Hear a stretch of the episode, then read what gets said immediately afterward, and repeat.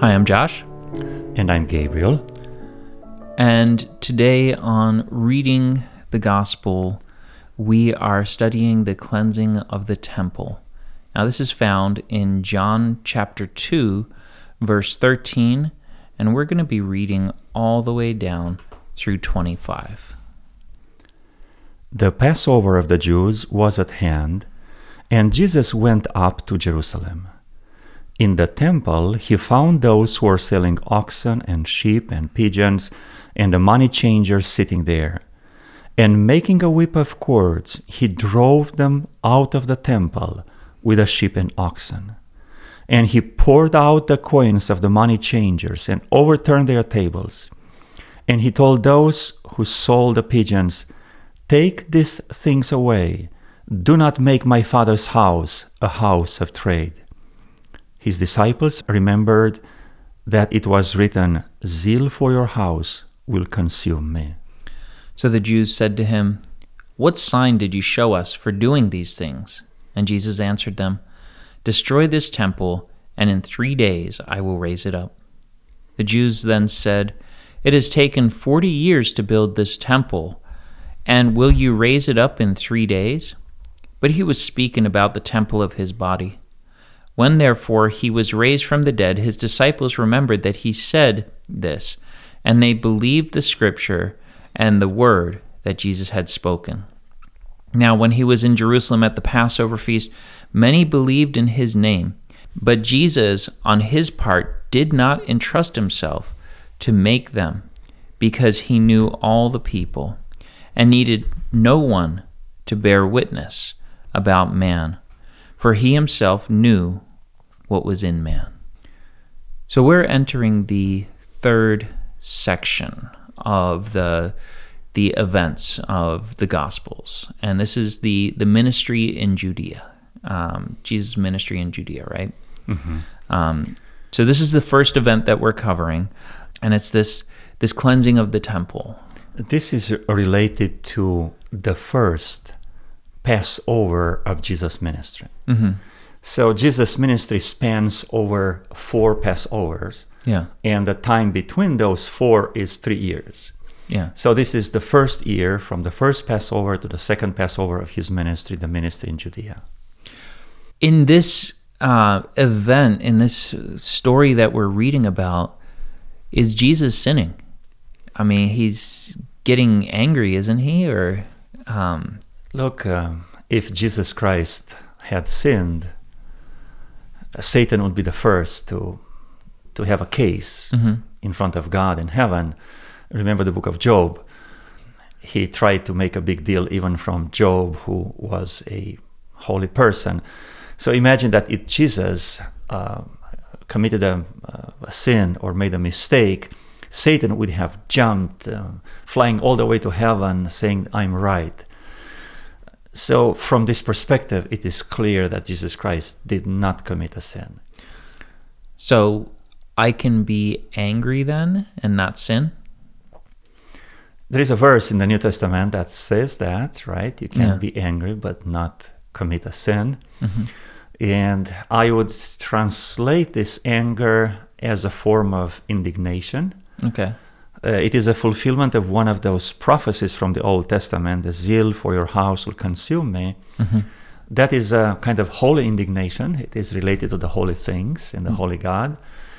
It is not a, a rage when you lose control of your emotions. Um, it was not something that was done for himself. Mm-hmm. It was about his Father's house. Uh, the people there and at the temple, they said, "What is the meaning of this sign?"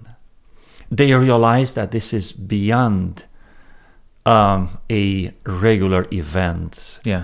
There is something divine in this, and they consider this a kind of sign. Yeah, so so what had happened is o- over time, at some point, they had started selling uh, animals for sacrifices. And this had become a business, uh, business model where people who were traveling in from around the world uh, for, for the Passover would come in, and first thing they would make them do is to exchange their money for temple coins. Mm-hmm. Um, and so there would be a exchange rate on there that would favor the, the temple or the money changers, um, and you'd lose not dollar for dollar. And then second thing they would do is they would sell you animals. Now, I, I can imagine that this started honorably, that, that people traveling a long distance, they're like, well, we don't want them to have to carry their, their lamb or an ox, or if they're mm-hmm. carpenters, they might not have one or something. Mm-hmm. And so we'll provide something. But this seems to have gotten out of control mm-hmm. and to the place where um, there's there's writings where people were having their, their offerings rejected. Mm-hmm. Salvation became harder to obtain mm-hmm. in the, the eyes of the Israelites who were coming to the temple. And the focus was shifted from the meaning of the lamb, mm-hmm. the purpose of the sacrifice, which was just a type, an illustration of a process happening in our hearts, in our minds. The focus was shifted to um, the business of buying uh, and bringing the right uh, object there. Mm-hmm. And that was a focus from uh, faith to works. Yeah. Because God had said, you know, if you commit a sin, you bring your lamb, uh, firstborn lamb without spot or blemish to the um, temple, and it will be sacrificed there. Um, that that was the ideal. That's what God mm-hmm. set up. Mm-hmm. But if you could not afford mm-hmm. a lamb, God made a way for you to, to bring a uh, pigeon, which they're everywhere. You can catch it for free. It, it should cost you nothing to, to bring a pigeon to the temple for a sacrifice. Um, mm-hmm. God did not mean to oppress people mm-hmm. um, and and make salvation a a pay for a bit a business, right? Yeah, and and so Jesus is coming in and he sees these people taking advantage and mm-hmm. making profits and getting rich off. Um, a system that was set up to point people to God. On one side, salvation should be affordable mm-hmm. because salva- salvation is a gift from God. On the other side, salvation is not free yeah. because God loved us so much that he gave his only son, and sacri- sacrifice is not something that is free. But uh, we should have focus on the meaning and focus on the process of cleansing the heart, removing the sin, being forgiven, mm-hmm. not focus on the, um, you know, object of sacrifice and uh, all the attention to be given just to that matter. Yeah. So what does this event tell us about God or Jesus? It, it tells a lot about Jesus. Mm-hmm.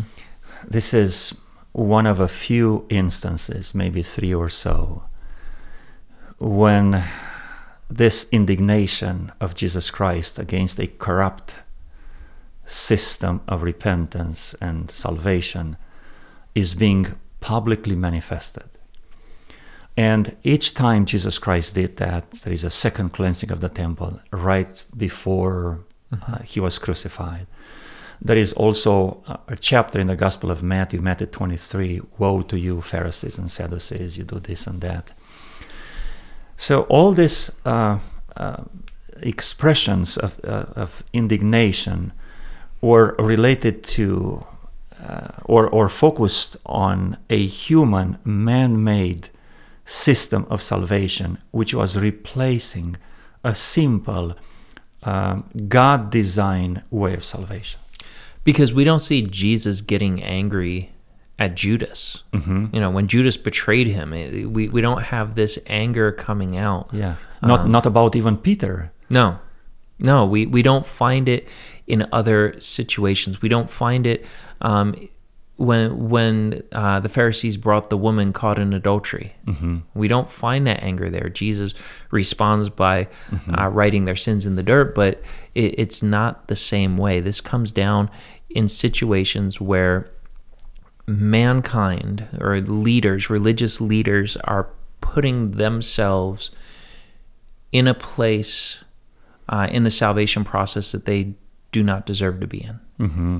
Right. I like to connect this event with a story from the Old Testament. When uh, God told Moses, said, um, go inside the sanctuary, uh, take a, a stick, a rod, mm-hmm. which is um, deposited there, and go in front of the congregation and talk to the rock, and the rock will yield water. They are in the wilderness and they are complaining that there is no water. Mm-hmm. And God decided to reveal his grace that day.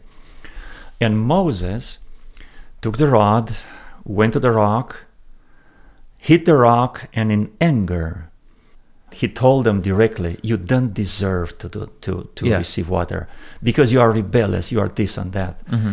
God wanted to manifest his grace and Moses blocked it. Mm-hmm.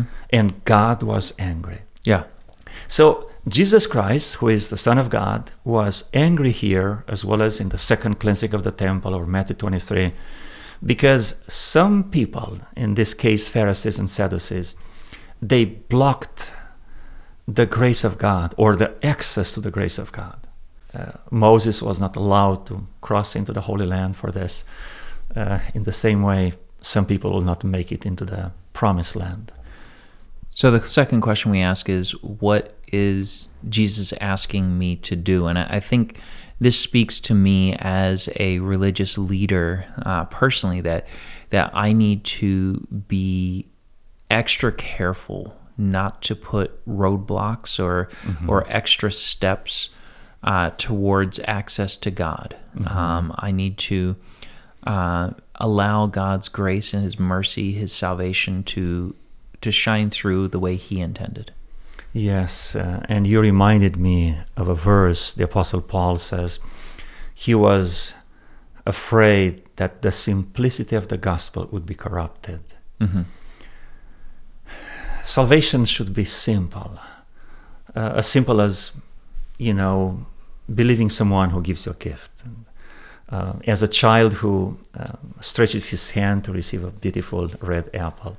Yeah. And this simplicity should not be overcomplicated.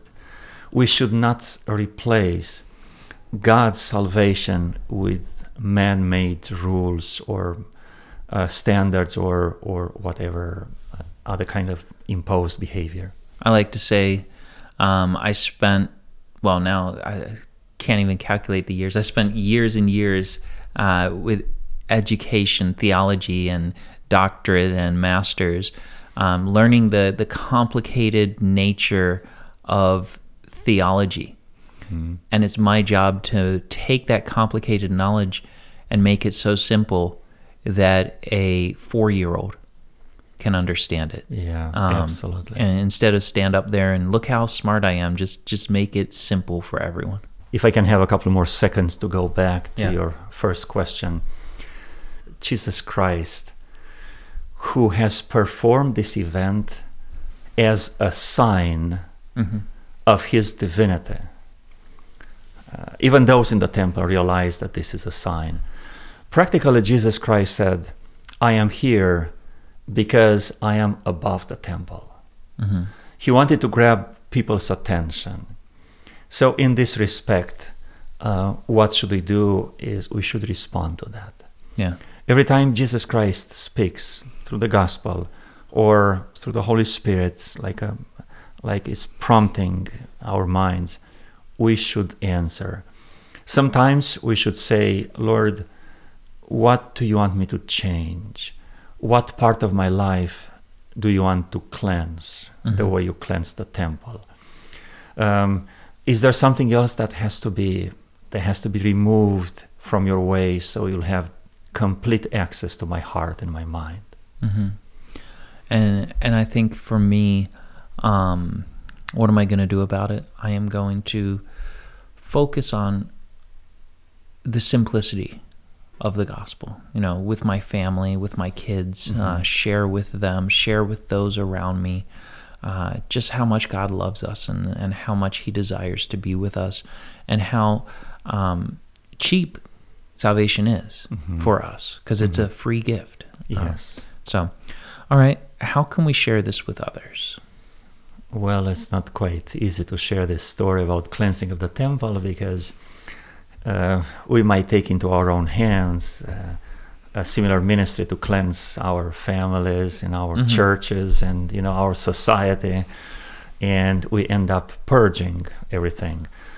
Uh, this was one-time events entrusted by God the Father to Jesus Christ mm-hmm. as a sign of his divinity to mark the beginning of his ministry in Jerusalem at the temple for the next year. What we can share is our own experience of uh, having our hearts cleansed by the Holy Spirit. Yeah. Jesus Christ referred to the body as the temple, and he said that uh, the temple has to be clean, to yeah. be a dwelling place for the Holy Spirit.